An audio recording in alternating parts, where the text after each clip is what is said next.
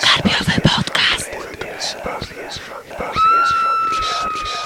Cześć, witam Was bardzo serdecznie w kolejnym odcinku Karpiowego podcastu.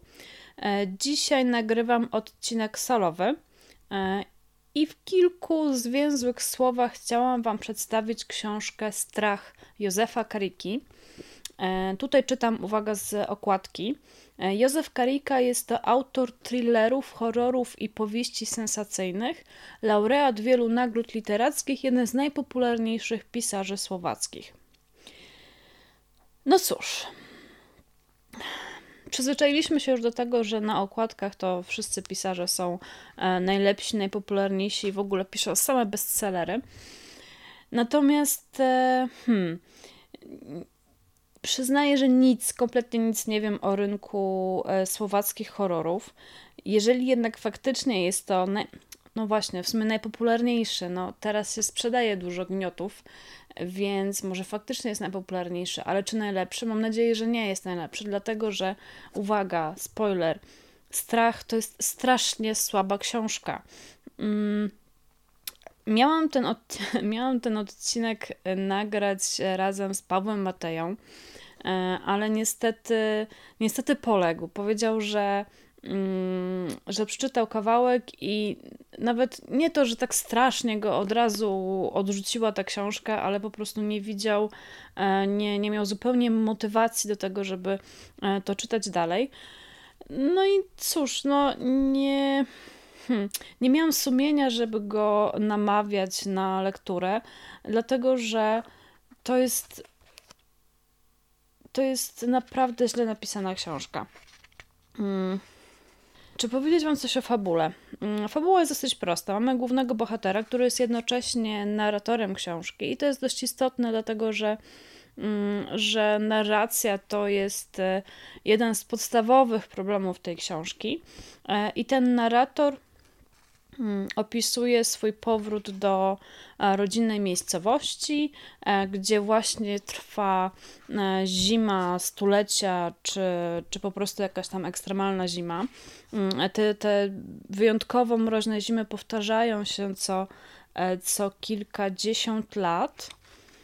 Mm, I w czasie tej ekstremalnej zimy dochodzi do niewyjaśnionych zaginięć dzieci.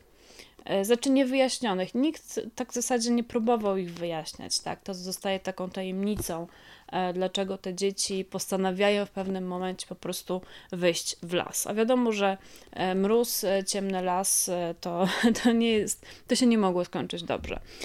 W każdym razie, mm, być może, być może to brzmiało, jakby ta książka miała niezbyt interesujący początek, ale. Yy, no nie będę próbować e, was, nie będę próbować e, zachęcić was do czytania tej książki, więc więcej może, no, nawet nie ma sensu za bardzo wchodzić w fabułę, bo mm, mam tutaj nawet wypisane Mam tutaj nawet wypisane takie głupoty fabularne, które no, podejrzewam, że.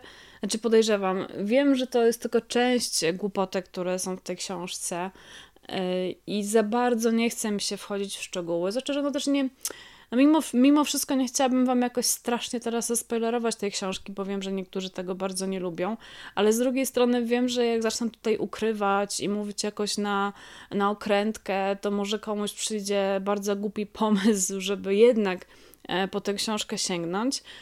A wiecie, jak to jest? Ostatnio chłopaki w przekaście o tym mówili, że, e, że te wszystkie negatywne, a takie najbardziej, najbardziej hejterskie, negatywne opinie o jakichś filmach, tutaj akurat był e, dla nich przykładem Botox i, i, i ten najnowszy serial od TVP, że te wszystkie negatywne recenzje nakręcają tak naprawdę promocję e, tych, tych naprawdę złych, złych filmów. I niestety, niestety zdaję sobie sprawę z tego, że jeżeli ja teraz strasznie zjadę tę książkę, e, to, to być może będziecie czuli taką wewnętrzną potrzebę, taki wewnętrzny przymus, żeby się przekonać na własnej skórze, jaka, czy to naprawdę jest takie złe. E, zwłaszcza, że e, słyszałam, że inne serwisy mm, zajmujące się horrorem no, zachwycały się, e, się tą, tą książką. Zupełnie, zupełnie jest to dla mnie niezrozumiałe. I wręcz no, muszę powiedzieć, że czuję się rozczarowana, dlatego że, że chciałabym. Nie, jak to powiedzieć? nie chcę powiedzieć, że miałam e, zbyt duże oczekiwanie i dlatego się rozczarowałam, ponieważ uważam, że nawet gdybym podeszła do tej książki jako coś mi zupełnie nieznanego i bez żadnych oczekiwań, to i tak byłabym nią nieziemsko rozczarowana, e, bo no nic tej książki tak naprawdę nie broni. Ale jestem tak jakby podwójnie rozczarowana, dlatego że no jednak pojawiło się kilka bardzo pozytywnych opinii, a jeszcze przyznaję tutaj, być może narażam się na jakieś kpiny, ale ja jestem strasznie, strasznie się jaram, jak jest jakaś taka wiecie, dużo horrorów ma gówniane okładki i jak się pojawia coś, co ma naprawdę taką elegancką, fajną okładkę, bardzo estetyczną, to nie wiem, no ja od razu jakoś tak się głupio daję na to złapać, no, a niestety Mm, no niestety ta okładka zupełnie, nie to, że nie oddaje treści tej książki, bo tak naprawdę yy, nie chodzi o fabułę, tylko chodzi o to, że nie wiem, jakoś tak się spodziewałam, że to będzie jakieś lepsze, że skoro już ta okładka jest taka, no wiem, no oceniam po okładce, przyznaję się, yy, głupia jestem, cóż zrobić. Yy, w każdym razie no jestem tak podwójnie rozczarowana, dlatego że liczyłam, że może że może jednak będzie, będzie to choć przynajmniej dobre, nie? No, nie mówię, że, e, że spodziewałam się nie wiadomo czego, no ale niestety. No ale dobra, wróćmy do tych głupotek fabularnych, które sobie wypisałam. I właśnie, tak pomyślałam, że jeżeli wam tak szczegółowo opiszę, jakie tam są głupoty, to może tak was odwiodę jakoś od czytania tej książki, bo no Mówię, to, to nie jest fajna sytuacja, że, że tak naprawdę my coś krytykujemy, a, a w sumie i tak napędzamy e, sprzedaż e, słabych rzeczy. Może, może tak naprawdę e, byłoby lepiej w ogóle nic nie mówić o tej książce, ale no, jeżeli ktoś jeżeli już poszła fama, że to jest taki, że to jest podobno najlepszy horror minionego roku, to czuję się w obowiązku powiedzieć, że nie tylko nie był najlepszy, nie tylko nie był jednym z najlepszych, ale moim zdaniem był najgorszym horrorem, jaki czytałam od, od kilku lat, a już na pewno, na pewno najgorszym, jaki czytałam w zeszłym roku. I dobra, teraz już trzeci raz próbuję powiedzieć Wam o głupotach fabularnych w tej książce, więc może teraz już mi się w końcu to uda. I tak, Zapisałam sobie tutaj, że bohater ma iPhone'a e, i korzysta z rozmów wideo. Dokładnie to korzysta z, z tego, co się orientuje, to z aplikacji FaceTime, że możesz rozmawiać z kimś i jednocześnie widzisz jego twarz. To jest istotne dla fabuły w pewnym momencie, więc rozumiem, dlaczego on to wprowadził, ale jednocześnie wprowadza e, tak e, iPhone'a ewidentnie na tyle dobrego, że, że powinien też mieć internet i tak dalej, a jednak y, taką, taką dużą scenę w ogóle zrobili z tego, że nagle wyszukują informacje o różnych ekstremalnych zimach przeszłości i to jest taka, wiecie, wiecie takie podbudowanie w ogóle, wielka scena, wszyscy się koło komputera zbierają, a równie dobrze mogliby to zrobić, nie wiem, 50 stron wcześniej wklikując sobie zgupia frant y, w, y, w telefon kilka fraz, bo to po prostu a jakoś tak mi się nie trzyma kupy. Mm, no ale to powiedzmy taka mniejsza głupota. Większą głupotą, taką totalnie, którą po prostu jak czytałam, to aż musiałam e, swojemu chłopakowi opowiedzieć tę historię, mimo że musiałam zrobić tam spore podbudowanie, żeby zrozumiał. E, musiałam ją opowiedzieć, bo normalnie, normalnie nie mogłam wytrzymać. Słuchajcie, tam w ogóle jest taki motyw, który się po prostu totalnie w tylu horrorach powtarza, że, że masakra, że jest e, chory ojciec, tak? Taki chory, który w ogóle nie ma z nim za bardzo kontaktu, chociaż też nie za bardzo to było wyjaśnione, dlaczego nie ma z nim tego kontaktu. On jest zły na syna, syn jest zły na niego i tak dalej.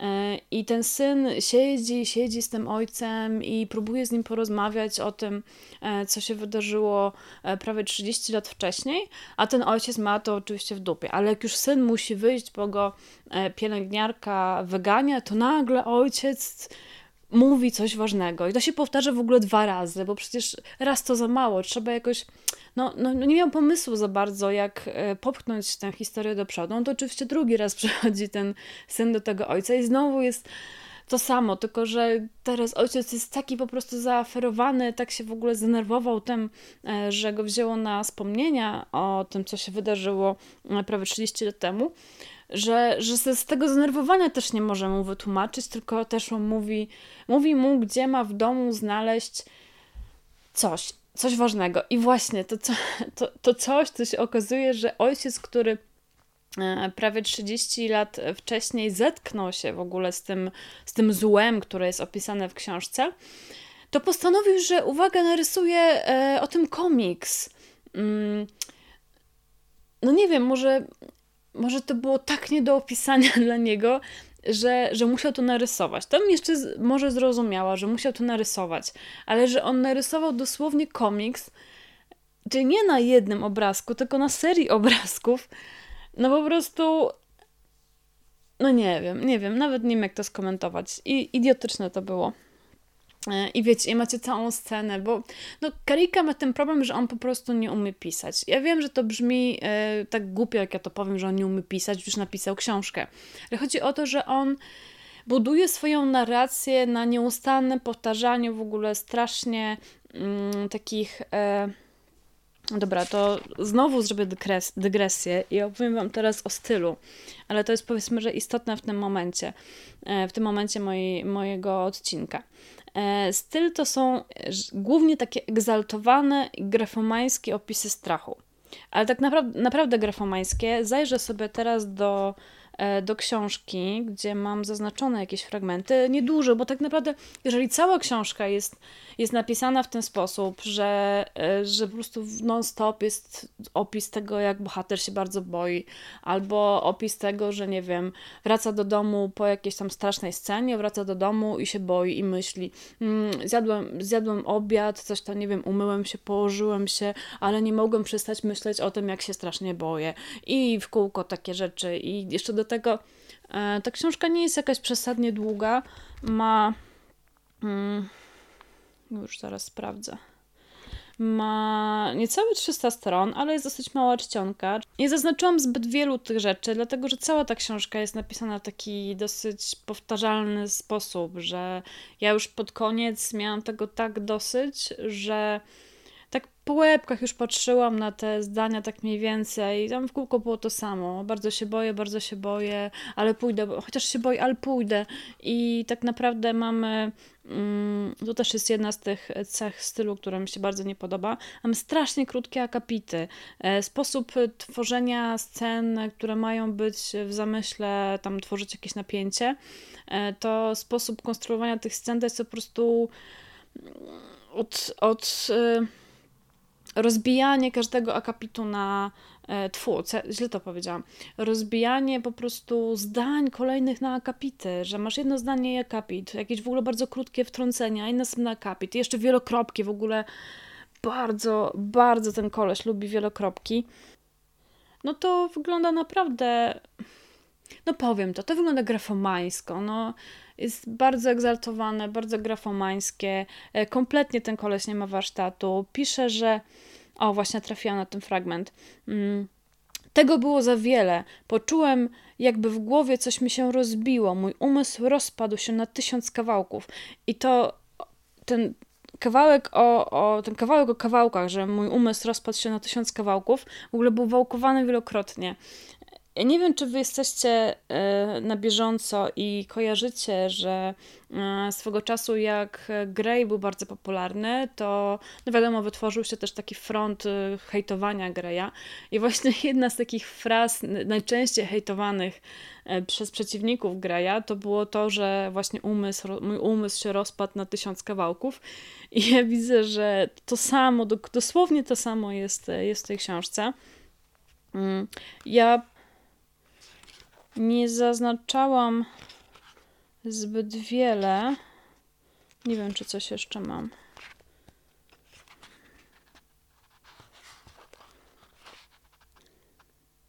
O, mam jeszcze fragment, gdzie pokażę Wam, w jaki sposób e, Nieumiejętnie e, Karika tworzy niby napięcie.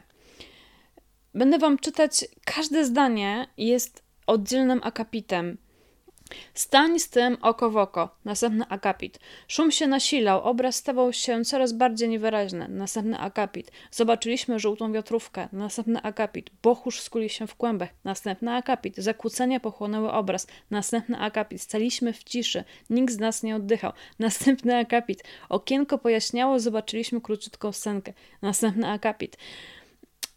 No jeżeli to by było raz w kulminacyjnej scenie, jestem w stanie zrozumieć, to się da da się ten sposób, mm, nie inaczej, da się ten chwyt zrobić tak, żeby to było e, dobrze zrobione i z wyczuciem. I da się to użyć tak, żeby było naprawdę, żeby po prostu działało, ale tak wygląda, jest tak przesadzone, jest tak tyle razy użyte, tak jakby nie wiem, on chciał, żeby żeby ten tekst był jak najdłuższy, tak? Bo jeżeli robisz e, co zdanie akapit, e, to wiadomo, że jest dużo wolnej przestrzeni w druku i, i ta książka jest automatycznie wydłużona, mimo że liczba znaków e, nie jest zbyt duża.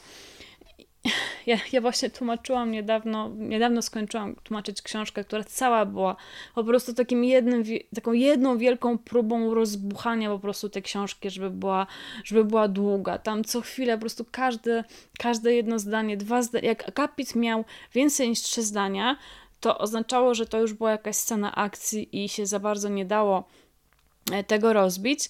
E, ale ale starała się. Autorka się bardzo starała każdy akapit rozbić na, na jak najwięcej, żeby, no właśnie nie wiem, nie wiem. Wydaje mi się, że ludziom, którzy nie są wprawni w pisaniu, wydaje się, że to, że to jest takie, takie, że podbijają w ten sposób napięcie, że, że Ach, nie wiem, nie wiem, co oni sobie myślą, że to tak będzie fajnie brzmiało. No, no nie, to jest takie maskowanie, maskowanie braku warsztatu. I cała książka jest niestety taka. I cała książka to są w ogóle wielokrotnie e, męczone opowieści o tym, jak to bohater strasznie się boi, mm, jak to jego mm, umysł rozszczepia się na, na rozpada się na tysiąc kawałków i, i tak dalej, i tak dalej. I tak, powiedziałam, że narracja to jest największy problem tej książki. I powiem Wam, że nie dość, że to jest największy problem tej książki i coś, co sprawia, że czytanie jej w ogóle jest strasznie męczące, nużące i, i mega odpychające, to jeszcze cały ten fakt, że ta narracja jest pierwszoosobowa, niczemu nie służy. Znaczy, w sensie, że nie dość, że jest zła, to jeszcze na koniec przeszkadza w osiągnięciu efektu, który chciał osiągnąć Karika. Tutaj już nie będę wredna i nie, nie zdradzę wam wielkiego finału, w którym jest po prostu taki kosmiczny twist, że, że o matko. Ale ten twist nie ma sensu właśnie dlatego, że jest ta narracja pierwszoosobowa. Więc nie dość, że męczy czytelnika tą narracją, to jeszcze sobie utrudnił na koniec sprawę i po prostu odciął sobie, znaczy po, powinno to tak wyglądać, że sobie odciąłby y, drogę do takiego zakończenia, ale on stwierdził, że, że, że nie da się, że, że nie, że on sobie poradzi, że, że zrobi takie zakończenie, mimo że jest narracja pierwszoosobowa. Także tak, ale wróćmy jeszcze na chwilę do tych głupotek fabularnych, które ciągle próbuję Wam od początku odcinka y, powiedzieć i je coś jakoś nie mogę. Tak, modus operandi e, tych głównych sił zła zmienia się. Na początku to są takie porwania, tak, nie do końca porwania, tylko po prostu te dzieci w, w, czuły taką potrzebę, żeby wyjść z domu i wejść w las. No takie trochę, nie wiem, hip, hi, e, były zahipnotyzowane czy coś takiego. Mm, ale później nagle, nagle te siły stwierdziły, że to jest nie, to jest za mało efektowne i trzeba wprowadzić brutalne, brutal, bardzo brutalne morderstwa, bo to po prostu będzie bardziej efektowne. E, co więcej, już o rysunkach Wam mówiłam, o finale też Wam już mówiłam, a jeszcze ten klimat. Mm, w tych opiniach, które ja czytałam, było podkreślane, że ta książka ma niesamowity klimat, że czuje się to zimno, jest niemal namacalne i tak dalej, i tak dalej. No ja dzisiaj przeglądając e, tę książkę, no dobra, w trakcie lektury w ogóle nie za bardzo czułam ten klimat, no ale to trudno wyczuć klimat, kiedy są tylko opisy tego, że, że jest zimno i tyle, to, to, to, to nie tworzy klimatu za bardzo. E, to facet by musiał mieć dużo lepszy warsztat, żebym, żebym ja naprawdę doceniła klimat. E, zimowy klimat to miał zrobić Simons, a nie Karika. Nie, dobra, porównywanie z Simonsem jest może wredne z mojej strony, no bo Simons to jednak jest bardzo wysoka półka, ale nawet Michelle Paver, Michelle Paver, na którą narzekałam w sumie e, w kilku miejscach e, w dyskusji, e, w dyskusji w internecie, czy też w, nawet na Karpę, gdzieś tam wspominałam, narzekałam na narrację, to nawet tam ten klimat, ta zima po prostu była taka, że się, że się czuło, że jest zimno i to nawet fabularnie było tak mocno podkręcone i faktycznie tam, tam to, był, to był plus, duży plus tej książki. Tutaj nie, no słuchajcie, jeżeli znalazłem się ten fragment, jeżeli bohater przy minus 30 stopniach, i ja sobie tych minus 30 nie, nie wymyśliłam, bo on wprost mówi, e, mówi coś takiego, zaraz wam znajdę ten fragment, nie myślcie sobie, że ja to wszystko zmyślam. Dobra, to jeszcze nie to. O, jest. Mm. Widok zwierząt uspokoił mnie. Pomimo iż na zewnątrz panował siarczysty mróz, termometr znów wskazywał temperaturę poniżej minus 30 stopni, uchyliłem okno i rzuciłem jeleniom kilka rogalików. To nie jest tak, że on otworzył, rzucił i zamknął szybko, bo było no, bardzo zimno. Minus 30 stopni to jest, słuchajcie, ja pamiętam na wsi minus 20 i to już było coś, że aż się oddychać e, nie dało, bo było tak zimno i człowiek miał ochotę od razu wracać do domu. On naprawdę kilka minut e, spędza przy tym otwartym oknie i sobie karmi jelonki, no bo przecież. No i powiedzcie mi, w jaki sposób ja mam poczuć ten siar siarczysty mróz, te minus 30 stopni, jak bohater sobie otwiera okno i karmi jelonki. I chyba już starczy tego znęcania się nad tą książką. Pewnie, e, pewnie w komentarzach e, pojawią się uwagi, jaka to jestem wredna i w ogóle i się znęcam i jestem niedobra i tak dalej. Ale uważam, że ta książka mnie tak wymęczyła, że, e, że dopiero teraz, nagrywając ten podcast, wyrównałam rachunki, można tak powiedzieć. I tak, no i chciałabym, tak jak mówiłam wcześniej, żebyście nie potraktowali tego podcastu jako zachęty do przekonania się na własnej skórze, czy ta książka faktycznie jest taka zła, bo no zaufajcie mi, jest taka zła i no nie wiem, jeżeli możecie pożyczyć od kogoś, yy, czyli zdobyć ją tak, żeby nie, yy, nie, nie zwiększać sprzedaży tej książki, żeby przypadkiem wydawnictwo nie wpadło na genialny pomysł, żeby wydawać tego autora więcej, yy, to, to możecie po nią sięgnąć, ale mówię, no czeka Was raczej męcząca, męcząca lektura.